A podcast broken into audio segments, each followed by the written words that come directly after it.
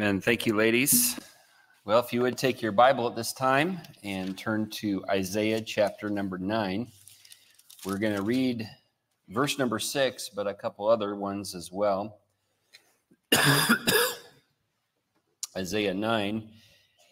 And uh, if you would join me in standing for the reading of God's word, once you find that, Isaiah 9, and we're going to read uh, verses 6 and 7 actually today. Isaiah 9, verses 6 and 7. And the word of God says this For unto us a child is born, unto us a son is given, and the government shall be upon his shoulder, and his name shall be called Wonderful Counselor, the Mighty God, the Everlasting Father, the Prince of Peace. Of the increase of his government and peace there shall be no end upon the throne of David and upon his kingdom to order it and to establish it with judgment and with justice from henceforth even forever. The zeal of the Lord of hosts will perform this. And let's pray again. Lord, thank you for uh, now your word. Uh, thank you for this passage of scripture. And uh, Lord, I pray that you would guide and direct. And uh, Lord, I pray that you'd hide me behind the cross. Um, Lord, I pray that the message would be abundantly clear this morning. And I pray, Lord, that as a result, you draw us all closer to you. Uh, if there's someone here who needs salvation, Lord, I pray that they would understand their need for, for Christ and that they would come to Him uh, in faith today. And then for those of us, Lord, who maybe have drifted from the Lord, that, Lord, you would draw us closer to you and that you'd bring us back home. And Lord, for those of us who are in a good spot in our relationship with you, Lord, help us to still learn and to grow as a result of uh, the time together in your word. In Jesus' name, amen.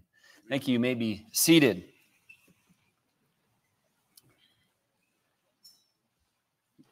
A couple weeks ago, we started a series entitled uh, A Thrill of Hope. And uh, that comes from the song, my favorite Christmas song of all time, O Holy Night. And the in that song, that phrase, a thrill of hope, is mentioned in reference to the fact that Jesus was coming to save mankind from their sin. And we've looked at several aspects of hope already in this series. We uh, first talked about the promised hope and, and how Jesus was the fulfillment of all the promises in the Old Testament regarding the Messiah. We looked at the place of his birth. Well, Jesus fulfilled all of those. The way in which Jesus was to be born through a virgin, uh, he fulfilled all of those. And really, all the different prophecies regarding Jesus, um, where he was going to be, uh, where he was going to have to spend some time in Egypt, that was fulfilled. And then he was going to grow up in Nazareth. Well, that was fulfilled.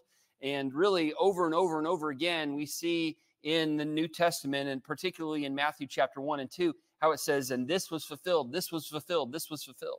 He, he was the promised hope, and he fulfilled all of those promises regarding his birth, regarding his life, regarding his death, regarding his resurrection, and even in his ascension. And he is yet to fulfill the promise regarding his second coming, but rest assured, he will fulfill those promises as well. And then last Sunday, we talked about how Anna was waiting for hope, Anna the prophetess in Luke chapter number two, an often overlooked aspect of the Christmas story. We took some time to examine this, this dear, precious old lady, older lady, um, who is about 84 years old ish, and, uh, and how she waited for the, the coming of the Messiah. And then she got to experience and see the fact that Jesus eh, was here and he was the fulfillment of those prophecies. And uh, just the joy that that brought her. And she uh, gave her time, if you remember it, and she gave thanks. And then she ultimately gave truth as she took that truth to those around her. Well, now today we're going to look at the ultimate hope. The ultimate hope. And uh, as we consider the name of Christ here in verse number six, his name shall be called Wonderful Counselor, the Mighty God, the Everlasting Father, the Prince of Peace. We're going to find out that that points to the fact that Jesus is not just a hope, but he is the ultimate hope for mankind. When the 1960s ended, San Francisco's Haight Ashbury district reverted to high rent. And so many of the hippies that used to live there moved down the coast to Santa Cruz. And they had children and, and they got married and and uh, but they didn't name their children normal names like Melissa or Brett.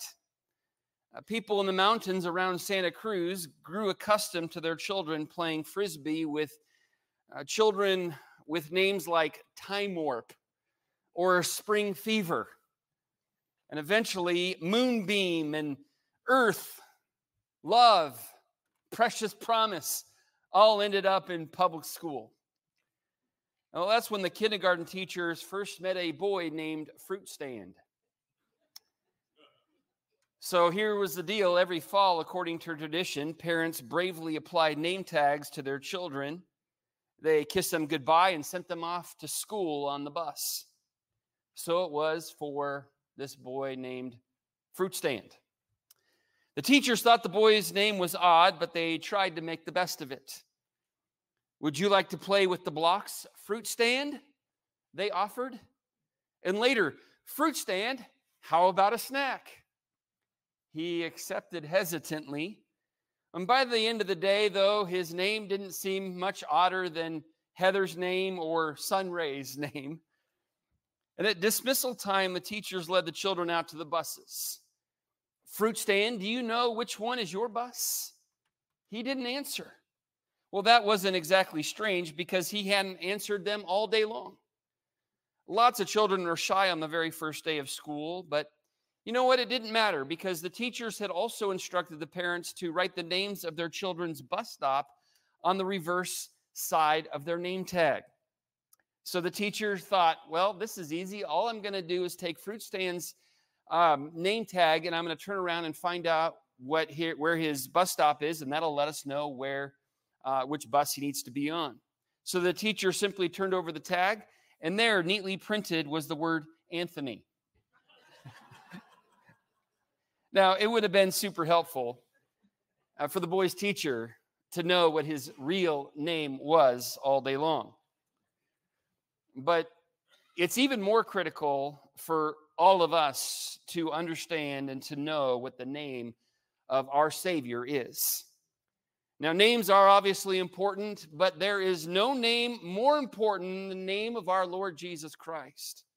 In fact, in the book of Philippians, we find that he has a name which is above all names, and that the name that every, every knee will bow and confess that Jesus is Lord to the glory of God. Now, there are only there are over 250 names or titles given to the Lord Jesus in the scriptures.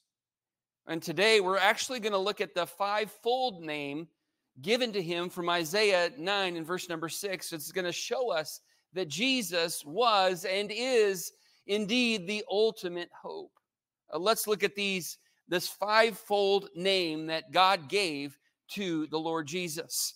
First of all, in verse number 6 it says his name shall be called the first one, the first aspect of his name listed here is wonderful. This is the first one listed, and that's significant. Um, it wasn't the last one mentioned, it was the very first one.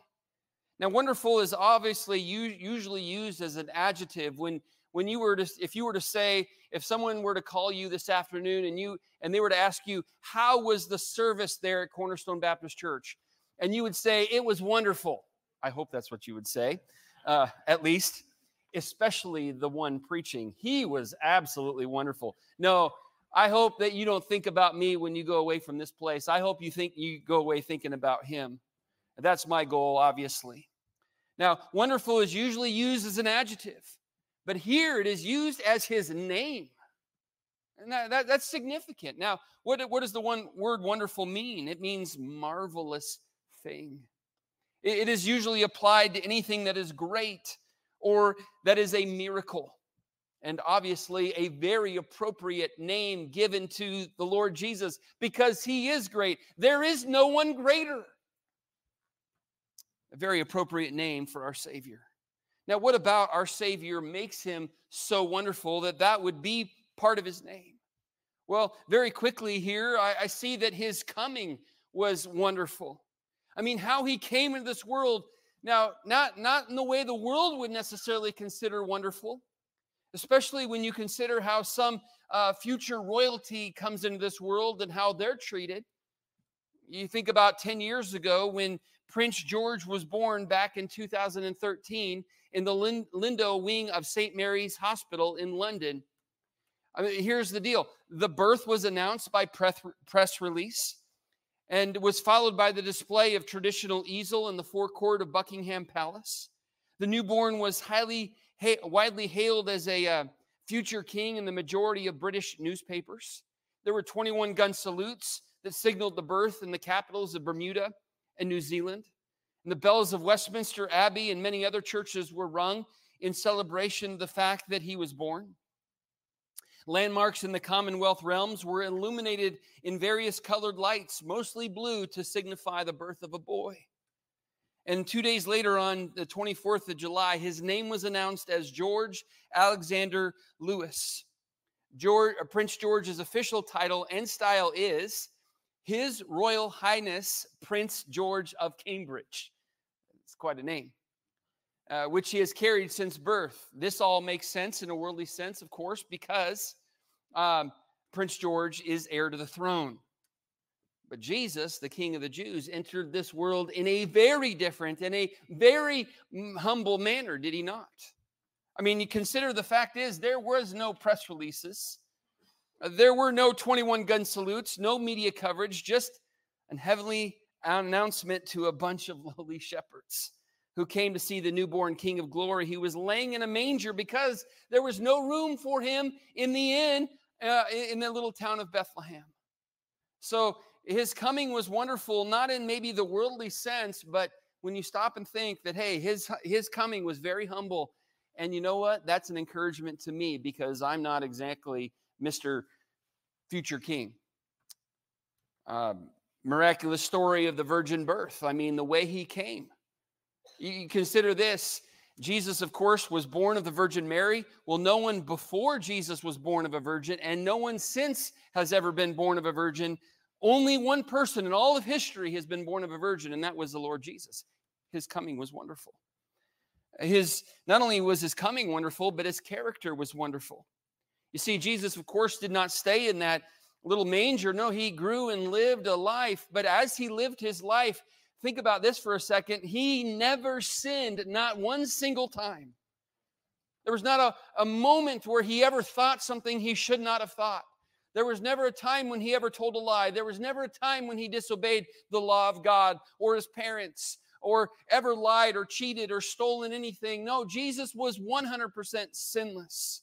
The writer of Hebrews says it this way in Hebrews 4:15, for we have not an high priest which cannot be touched with the feeling of our infirmities, but was in all points tempted like as we are, yet without sin. See, he was sinless. The Apostle John said it this way in 1 John 1 and verse 5 This then is the message which we have heard of him and declare unto you that God is light and in him is no darkness at all. See, his character was wonderful. He also was kind and compassionate. He went about doing good, uh, the Apostle Peter said. He was also very powerful. All told, there were around 38 miracles recorded in the Gospels as he healed people, as he raised the dead, as he uh, multiplied food. I mean, the feeding of the 5,000 and then also the 4,000. I mean, just all the different things that Jesus did in his life that we have recorded in the Gospels. And 38, about 38 were recorded, but but the apostle John said as he ended his record of the gospel account, he said, There are also many other things which Jesus did, the which, if they should be written, every one, I suppose that even the world itself could not contain the books that should be written. And then he concludes the whole record with this word, Amen. he said, Man, if we really had the time to record everything that we saw Jesus do, there wouldn't be enough space on the planet to hold the books that would be written about them. So, yes, his coming was wonderful, his character was wonderful. And then I I think about the fact that his charity was wonderful. his love that he uh, expressed to those around him, particularly those that were close to him. There in John chapter number 11, as Jesus is uh, attending the funeral, so to speak, of one of his friends named Lazarus, the Bible simply says in the shortest verse of the Bible, who knows it? Jesus wept. Well, you know what the next verse says? As they saw him, then said the Jews, Behold how he loved him. See, his charity was on display constantly, and the no greater display, though, that took place in his life is when he uh, took our place on the cross of Calvary. Jesus said, No, no great greater love hath no man than this, than a man laid down his life for his friends. And, and Jesus did just that. He laid down his life as he uh, spread out his arms and let the Roman soldier put those spikes between uh, in, in his hands and in his feet. He laid down his life for us. He died so that we might live. 1 John 3 and verse 16 says, Hereby perceive we the love of God because he laid down his life for us. So his charity was wonderful. Um, and then I also think about his cause. His cause was wonderful. We know that this time of year is celebrating the fact that Jesus came to this earth, but, but why did he come to this earth? What was his big cause? Or why would God become flesh and dwell among us? Well, Jesus declared in his conversation with Zacchaeus in Luke chapter 19, he said, For the Son of Man is come to seek and to save that which was lost.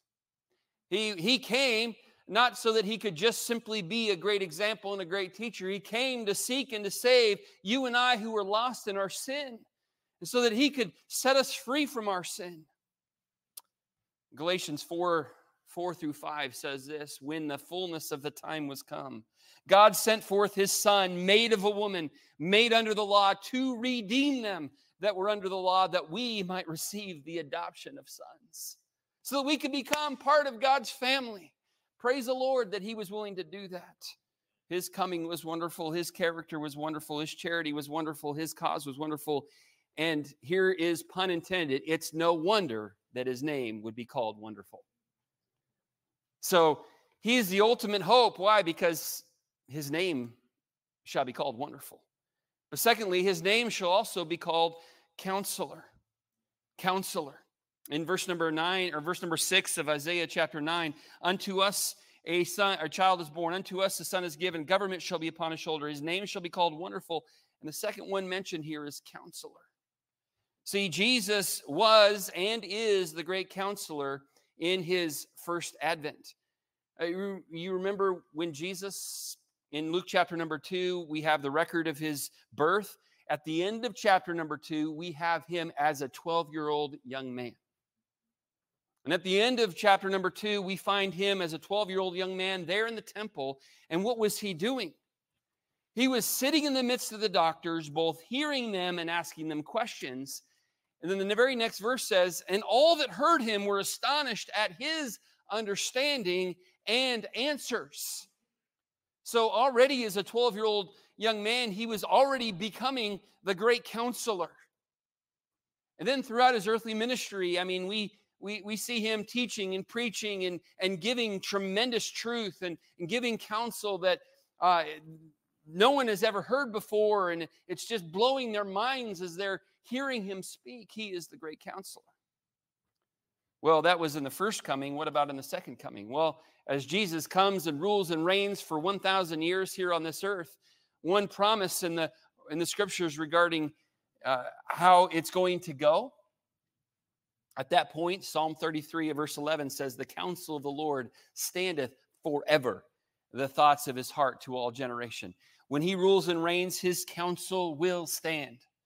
And uh, people might not like it, but it's going to stand. A couple aspects that the word counselor, the name counselor, speaks of it. It speaks, first of all, of his worthiness. Albert Barnes, in his commentary on this particular aspect of his name, says counselor denotes one of honorable rank, one who is suited to stand near princes and kings as their advisor. So we here we have the Lord Jesus who stands worthy to be my counselor and your counselor. He is worthy to have that place in your life. He has the greatest rank there is. He is indeed suited to stand near anyone to be their advisor. So it speaks of his worthiness, it also speaks of his wisdom. Uh, no one was more wise than the Lord Jesus.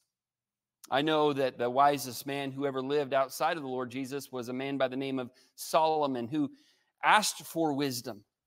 But Jesus had wisdom because he is God. He has all wisdom. In 1 John 3 and verse 20, for if our heart condemn us, God is greater than our heart and knoweth all things. Isaiah 40 and verse 28 Hast thou not known, hast thou not heard that the everlasting God, the Lord, the creator of the ends of the earth, fainteth not, neither is weary? There is no searching of his understanding. One more verse here, one more reference. Psalm 147 5 says it this way Great is our Lord, and of great power, his understanding is infinite. Have you ever noticed when you're reading through the Gospels that Jesus Christ, while here on earth, never had to apologize one time? Never had to say, Oh, I'm sorry about that. He never made a mistake. He never did an oopsie daisy. he was perfect. He had all wisdom because he is the Lord. And it speaks also of his work, this name counselor. We, we know that his name would be called counselor. Why, why is that significant for you and for me today? Well, since he is worthy and since he has all wisdom, he then is able to give us counsel for our lives right here, right now. His work in our lives is that He would be our greatest counselor, our greatest source of counsel and advice. Now, I know when many of us go through difficult times, we like to maybe phone a friend, use a lifeline. I'm going to use a lifeline. I'm going to call my friend and try to get some advice on how to handle this situation. And, and, and look, there's nothing wrong with having some good friends around, and, and there's some even biblical principle of having a multitude of counselors. That's that th- those are good things. But but listen, here's the deal. I, I'm not opposed to going to see a professional counselor once in a while to help with a specific issue and need, so long as they are first, we are first seeking the help of the great counselor. And that counselor that they're going to uh, will point them to the great counselor. It, look, I know that sometimes we need to go see someone to really help us through some issues that maybe happened in the past. But I'm telling you, for those of us who have the great counselor living within us, we have really the resource that we need within us. And and and he is that's part of his name. He is the great counselor. So he it speaks of his work in our lives. So, as we live our lives, we can live it according to our own understanding, according to the devices in our own hearts, or according to the counsel of the Lord that will stand forever. And it's up to us what will we choose. So, his name shall be called Wonderful, his name shall be called Counselor. But thirdly, his name shall also be called the Mighty God. There are a couple responses that we should make as a result of this special name. First of all, we need to believe the divine person of Christ. This speaks of his divine person. Now, there's no question that this name indicates that that little baby boy lying in Bethlehem's manger was no ordinary baby. This name means that little baby was, in fact, God in human flesh. You see, Jesus was, of course, 100% man, and we see that in Isaiah 9 and verse 6. Unto us a child is born. I mean, Jesus as a man experienced hunger. He got tired. He was thirsty. He had human emotion, such as when he wept over the death of his friend Lazarus that I referred to a moment ago. And when he wept over the city of Jerusalem, he experienced physical pain during the crucifixion. He was 100% man, but he also was 100% God, and this title shows that. Not only was he a child that was to be born unto us, but there was going to be a son that was going to be given and his name was going to be called the Mighty God. See, Jesus wasn't just 100% man, he also was 100% God at the same time. John 1, in verse 1, in the beginning was the Word, and the Word was with God, and the Word was God. And then verse 14 says, the Word was made flesh and dwelt among us. In 1 Timothy 3:16, without controversy, great is the mystery of godliness. God was manifest in the flesh. Now, who could that be? God manifests in the flesh. Well, it was none other than the Lord Jesus himself. Hebrews 1 8, under the Son he saith, Thy throne, O God, is forever and ever. A scepter of righteousness is the scepter of thy kingdom. So we see this name clearly declares the deity of the Lord Jesus. And while we may not understand everything about it, we do need to believe it by faith. He is the mighty God. But then, not only is we need to believe the divine person of Christ, we need to trust the divine power of Christ. It doesn't just speak to his person, it also speaks again to his power. Because it doesn't just say the God, it says the mighty God. The word mighty here means powerful, it means chief, strong, valiant one. And Jesus was not only God, but he was the Almighty God here on this earth. Matthew 28 18, Jesus came and spake unto them, saying, All power is given unto me in heaven and in earth. And listen, is he all powerful? Is he truly the mighty God? Well, if we let him, being that he's all powerful, he can overcome so many things in our lives that many times overcome us. He can overcome our anger. He can overcome our envy, our jealousy, our lust, our depression, our bitterness, our selfishness. I mean, either he has all power or he doesn't. And I'm here to remind you this morning on Christmas Eve that he indeed is all powerful and nothing is impossible with God because his name is the mighty God. One New Year's Day, and I've shared this before, but in case you have forgotten or maybe haven't heard this, one New Year's Day, in the Tournament of Roses parade, a beautiful float suddenly sputtered and quit. It was out of gas. The whole parade was held up until someone could get a can of gas. But the amusing thing was that this float represented the Standard Oil Company. Whoops. I mean, think about it. With its vast oil resources, its truck was out of gas. There was no excuse. Okay, Christian friend, for those of us who have the Lord Jesus dwelling within, what's our excuse when we sputter and fail and uh, are overcome by some of these temptations in this life? What's our excuse? We have even more resources than the Standard Oil Company had for gas for their float. You and I have infinite resources in the Lord Jesus, and He is the mighty God. What's my excuse? What's yours?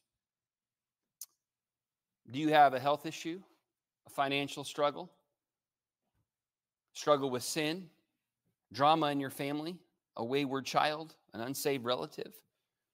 Things at work aren't going so well? Can I encourage you this morning on this Christmas Eve to trust the divine power of Christ because he is the mighty God? There's a uh, there's a song we sometimes sing here at Cornerstone. He's able, He's able. I know He's able. I know my Lord is able to carry me through. Do you believe that this morning? Do you believe that He is able to carry you through whatever you may be facing now at work, at home, wherever you are? Do you believe that He is able to do that? I'm telling you, He is. He is. He is the mighty God. His name is wonderful. His name is Counselor. His name is the Mighty God. Two more very quickly this morning. His name is also the Everlasting Father. The Everlasting Father. Isaiah 9 and verse 6 Unto us a child is born. Unto us a son is given, and the government shall be upon his shoulder. His name shall be called Wonderful Counselor, the Mighty God, the Everlasting Father. Now, at first glance, this could be confusing theologically since we know that God the Father is not God the Son. One commentator offered this explanation there is but one Father in the Godhead, and that is the first person. Indeed, Christ and the Father are one, and the Father is in him, and he is in the Father.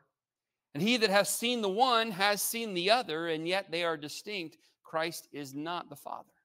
Well, since this is true, what then does this name or title mean of the Lord Jesus, the everlasting Father? Well, it first speaks of his everlasting presence. The primary interpretation of this particular name of our Savior is that he is the Father of eternity. Now, a lot of people believe that Jesus Christ began his existence on that first Christmas as he was born in Bethlehem, as he is born of the Virgin Mary. That's when Jesus began his existence. Absolutely not so. He is and always will be the eternal Son of God. He has always existed and always will exist. John 1 1 once again says, In the beginning was the Word, and the Word was with God, and the Word was God. The same was in the beginning with God. So Jesus did not have his uh, eh, beginning there in Bethlehem's manger. That's when he became flesh, but he has always existed in the beginning. In Colossians 1, verse number 17 says, He, Jesus, is before all things, and by him all things consist. So Christ existed before the creation of the world and will exist after this world is long and gone. Revelation 1 and verse 8, Jesus said, I am Alpha and Omega, the beginning and the ending, saith the Lord, which is, which was, and which is to come, the Almighty. Now, some of you may know the Greek alphabet a little bit. Uh, alpha is, of course, the first letter of the Greek alphabet and Omega is the last. So, in other words, Jesus is literally both bookends of eternity. He has never had a beginning to his existence and never will have an end to his existence. He is the everlasting Father.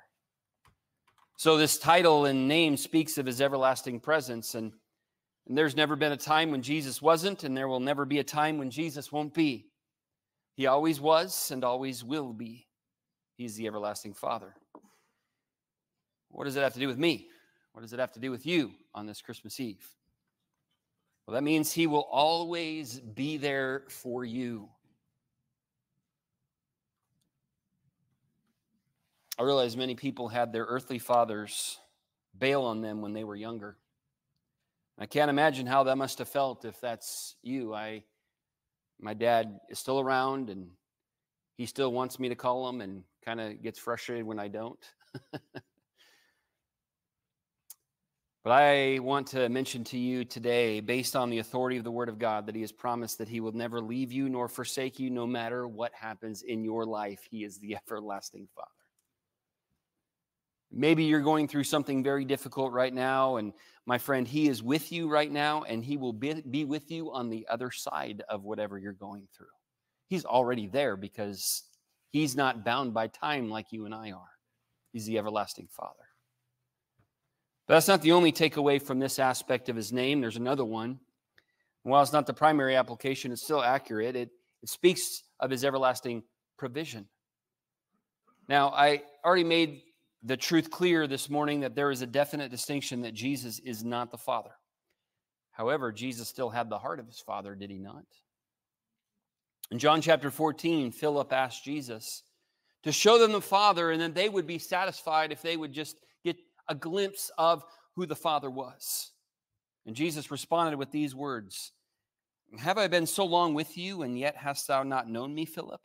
He that hath seen me hath seen the Anybody know the next word? Father. So Jesus was a visual representation of who the Father is. And while on earth, Jesus showed compassion on others as his Father would. He healed the sick, he cast out demons, he fed the multitudes. And like a father, he was faithful and loving to provide for the needs of those around him. Now, I'm thankful this morning that He has He has provided for our greatest need. And our greatest need, by the way, wasn't more money or a new government official. One day He's going to set up His kingdom, and uh, it's not going to be up to a vote. It's not going to be a democracy. There's going to be no voter fraud. There's going to be no voter drama. I mean, it's going to be very clear who the ruler is in this world, and it's going to be Jesus. But he first came to provide an even greater need. Not just someone to rule on this earth, but someone to rule within my heart. Someone to rule within yours too. And to give us the promise of eternal place called heaven and, and the, the, the, the ability to be part of God's family. That was our greatest need. And, and He provided that for us through His sacrifice on the cross. Now, He provided that need. Don't you think then He'd be able to meet your other needs as well? And we all have other needs and things that we get stressed out about and start fretting and biting our fingernails, going, What is going to happen in this situation? I don't know how we're going to make it through this. Look, if he met our greatest need, he can meet our other needs as well. Uh, it speaks of his everlasting provision. Of course, he is the bread of life, and Jesus was born in what town again? And Bethlehem is called the house of bread. See, he is the bread of life. In other words, He is meant to satisfy our every need and to meet our, our every need, especially our greatest one. So we have the everlasting Father. One more this morning the Prince of Peace. This is a good one. This is a good, they're all good. They're all wonderful. Well, only one of them is wonderful, technically. But they're all they're all amazing. This one I love especially the Prince of Peace. There was a little boy and a girl who were singing their favorite Christmas carol in church the Sunday before Christmas. And the boy concluded Silent Night with the words, Sleep in heavenly beans. No, no, no, his sister corrected. Not heavenly beans, heavenly peas the green peas. Obviously, we know that it's not, there's no peace in peas at all in my mind. I'm not sure why God allowed those to be created. Nobody get me a can of beans, okay, or peas after church. Um, that's happened before. And uh, let's not do that. That'll make the worst Christmas ever, okay? No, the heavenly host, if you remember when they were telling the shepherds that Jesus was born, they were praising God and they were saying in Luke 2:14, "Glory to God in the highest and on earth peace, goodwill toward men." See, truly Jesus did come to bring peace to this earth. Not necessarily world peace that maybe some of some of the world wants him to bring. No, he bring he came to bring the greatest peace of all. And there's three types of peace that Jesus, the Prince of Peace, came to give us. I want to just consider them very quickly this morning. First, he came, he came to give us peace with God. He came to give us peace with God. And this, by far, is the most important type of peace we could ever have. See, God wants to have peace with you. Maybe you've uh, heard or somebody's asked you the question, or maybe you've asked the question, hey, uh, to somebody maybe as they're getting up there in years and and they're getting nigh into death, and there you may ask them, Have you made your peace with God? This is what I'm referring to when I say he came to give us peace with God. See, if you think way back at the beginning of time when God created man, Adam lived in perfect peace. But then sin entered into the world, and then peace went out the window. Peace was quickly replaced with fear. And Adam and Eve then hid themselves and then proceeded to play the blame game. The consequence of this rebellion have passed upon all men. And you and I were born sinners, enemies of God. Isaiah 53 and verse 6 says, All we like sheep have gone astray. We have turned every one to his own way. And as a result of that rebellion, as a result of our condition, we are condemned. John 3:18 says, uh, He um, it says, He that believeth not on him is condemned already because he hath not believed in the name of the only begotten Son of God. So, look, all of us are sinners. And can I say it a little more relevant with the time? All of us are not on the nice list, we're all on the naughty list. Okay, every one of us. There's not one of us who can say, Well, I've done a lot more good than I've done bad this year. It doesn't matter if we've done one thing wrong, we're still in God's mind, in God's list, on the naughty list. We're all sinners. We're all fall short of the glory of God. And as a result, we are condemned. But have you made your peace with God? Well, the truth of the matter is, none of us can actually make peace with God on our own. Only Jesus could do that, and thank God he did. And that's why he came to this earth as a humble baby boy in Bethlehem and lived a perfect and sinless life. That's why he went to an old rugged cross where he was crucified. He was making a way for us to have peace with God. He, the Prince of Peace, was making a way for you and I to have peace with him. He was removing the barrier that was between us and God. What was that barrier? Well, it was sin. And Jesus, the Lamb of God, came to take away the sin of the world. Romans 5 and verse number 1, listen to this verse. It's a very powerful verse. It's a short one. It says, Therefore, being justified by faith, we have peace with God through our Lord Jesus Christ. We have peace with God through our Lord Jesus Christ. If you do not go through Jesus Christ, my friend, you are not going to have peace with God. Colossians 1:20 and having made peace through the blood of his cross by him to reconcile all things unto himself by him I say whether there be things in earth or things in heaven Paul said. In truth, without a relationship with God, there can be no real peace. Isaiah 57, verse 21 says, There is no peace, saith my God, to the wicked. In Romans chapter 3, Paul said, The destruction and misery are in their ways, and the way of peace have they not known. And perhaps you've seen the bumper sticker, No Jesus, no peace. No Jesus, no peace. In other words, if you know Jesus, or better yet, know Jesus, then you're going to know peace. But if there's no Jesus, then there's going to be no peace in your life. You can try to find it in any other way, but I guarantee you're never going to find it.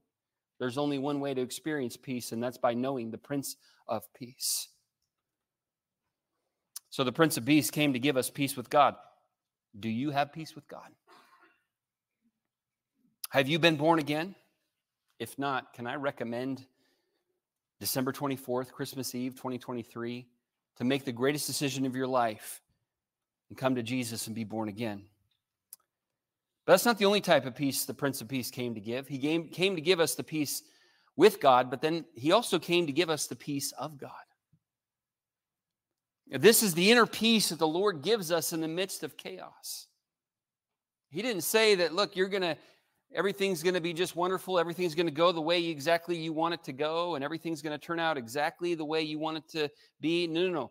In fact, here's what he said in John 16 33 These things have I spoken unto you that in me ye might have peace. In the world ye shall have tribulation. That's a not exactly my favorite promise in all of the Bible. In this world, you're going to have tribulation. You're going to go through hard times. You're going to experience difficulty. You're going to have heartache. You're going to go through scars. In the world, you shall have tribulation, but be of good cheer. I have overcome the world.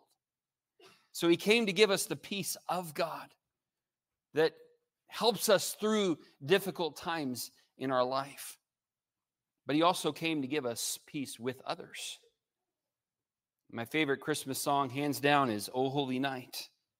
As I've already mentioned, in one of the stanzas, it says, Truly, he taught us to love one another. His law is love, and his gospel is, anybody know? Peace. His gospel is peace. So he came not only to give us peace with God and the peace of God, he also came to help us to have peace with others in our lives. And don't we need that? In one Peanuts cartoon, Lucy said to Charlie Brown, I hate everything. I hate everybody. I hate the whole world. Well, Charlie responded, But I thought you had inner peace. And Lucy re- replied, I do have inner peace, but I still have outer obnoxiousness. well, well, Lucy, I have news for you. If we do indeed have internal peace, the peace of God ruling in our hearts, then it's going to show outwardly really as well. We'll want to work at external peace, peace with others. Paul said in Romans 12 18, if it be possible, as much as lieth in you, live peaceably with all men. With all men, with those at home. We're to live peaceably with those at home. We're to live peaceably with our spouse, with our parents, with our children, with our siblings, with our siblings. Are we listening, third row, Cornerstone Baptist Church? With those at church? Are we listening all the rows, Cornerstone Baptist Church? Our brothers and sisters in Christ, we're to be uh, live peaceably with all men, with our pastor, our neighbors, our co-workers, all men. As if it be possible, as much as lieth in you, live peaceably with all men. See, Jesus came as the Prince of Peace to provide these three types of peace. Okay, so we made it through all five aspects of his name. And these names formed together indicate loud and clear that Jesus is the ultimate hope. He's wonderful, the counselor, or he's wonderful counselor, the mighty God, the everlasting Father, the Prince of Peace. By the way, it's not just five different names. They're actually, this is one name. This is a fivefold name given to Jesus.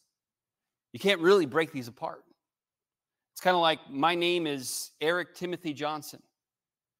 You, you call me Timothy all you want, but my whole that's my whole name. And and that's what that's what saying that's what he's saying here is his name is it's not names are his names are wonderful counselor the mighty god no his name is wonderful counselor the mighty god the everlasting father the prince of peace and and and he's all of those i mean it would be enough honestly if if he was wonderful.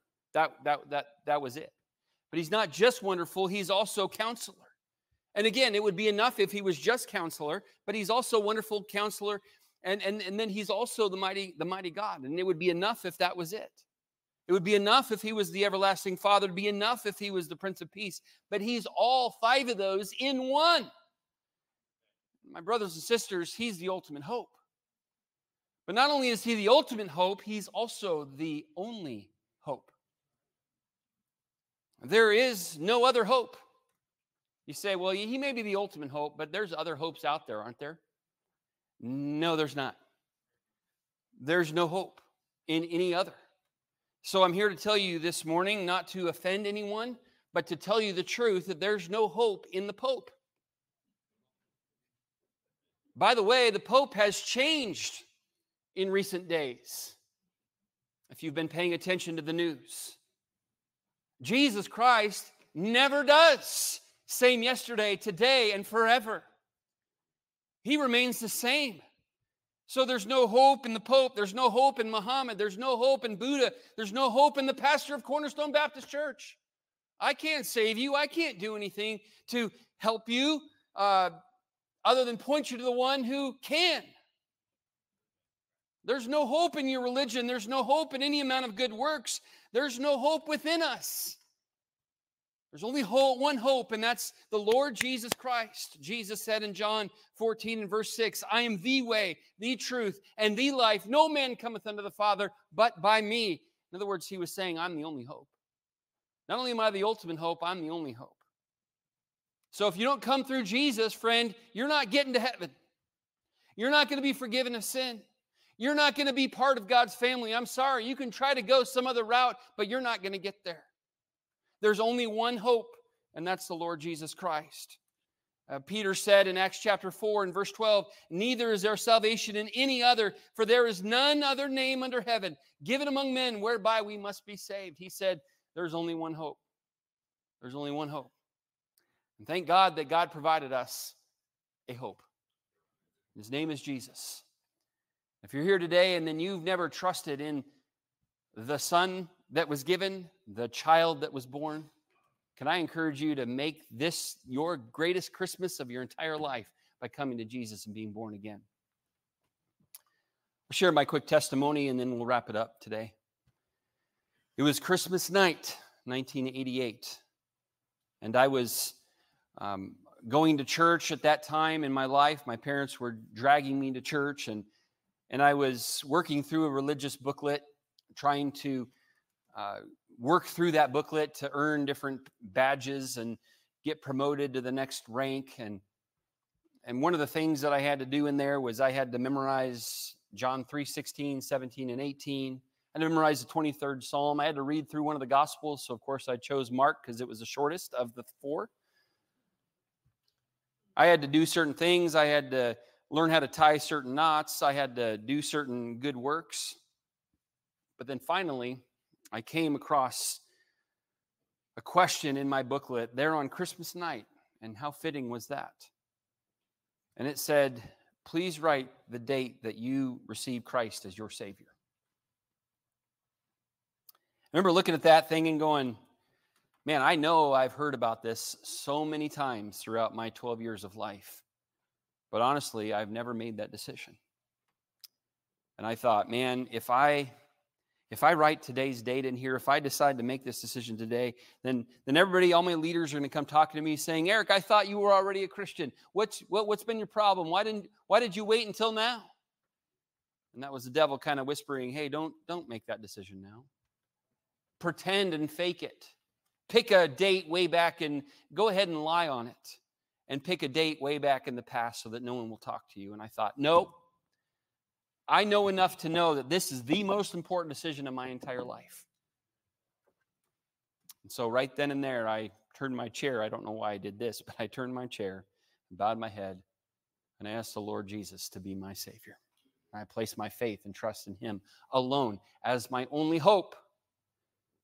Turned my chair back around and I wrote December 25, 1988. And I kind of thought, at this point, I don't care if they talk to me because I know I took care of the most important decision of my entire life. If we were to pass around a piece of paper to everybody in the room today and, and I were to say, please write the date or the year or the time of your life when you placed your faith in Christ, could you do it? I'm not saying you need to remember the exact date because it was easy for me to remember Christmas night. That's an easy date to remember. But can you remember? Yeah, when I was about 15 or 16 years old, that's when I placed my faith in Christ. If there hasn't been a time, can I encourage you today? Hey, He's the ultimate hope and He's the only hope. Today's the day you need to take care of that. And I want to encourage you to do that. Look, you're going to probably get some gifts as we go through the next several hours of today and tomorrow and beyond. But there's no greater gift than the gift that was given there on that first Christmas night there in wrapped not in wrapping paper but in swaddling clothes. That was the greatest gift. And it was given for you. But have you opened it? Have you received it for yourself?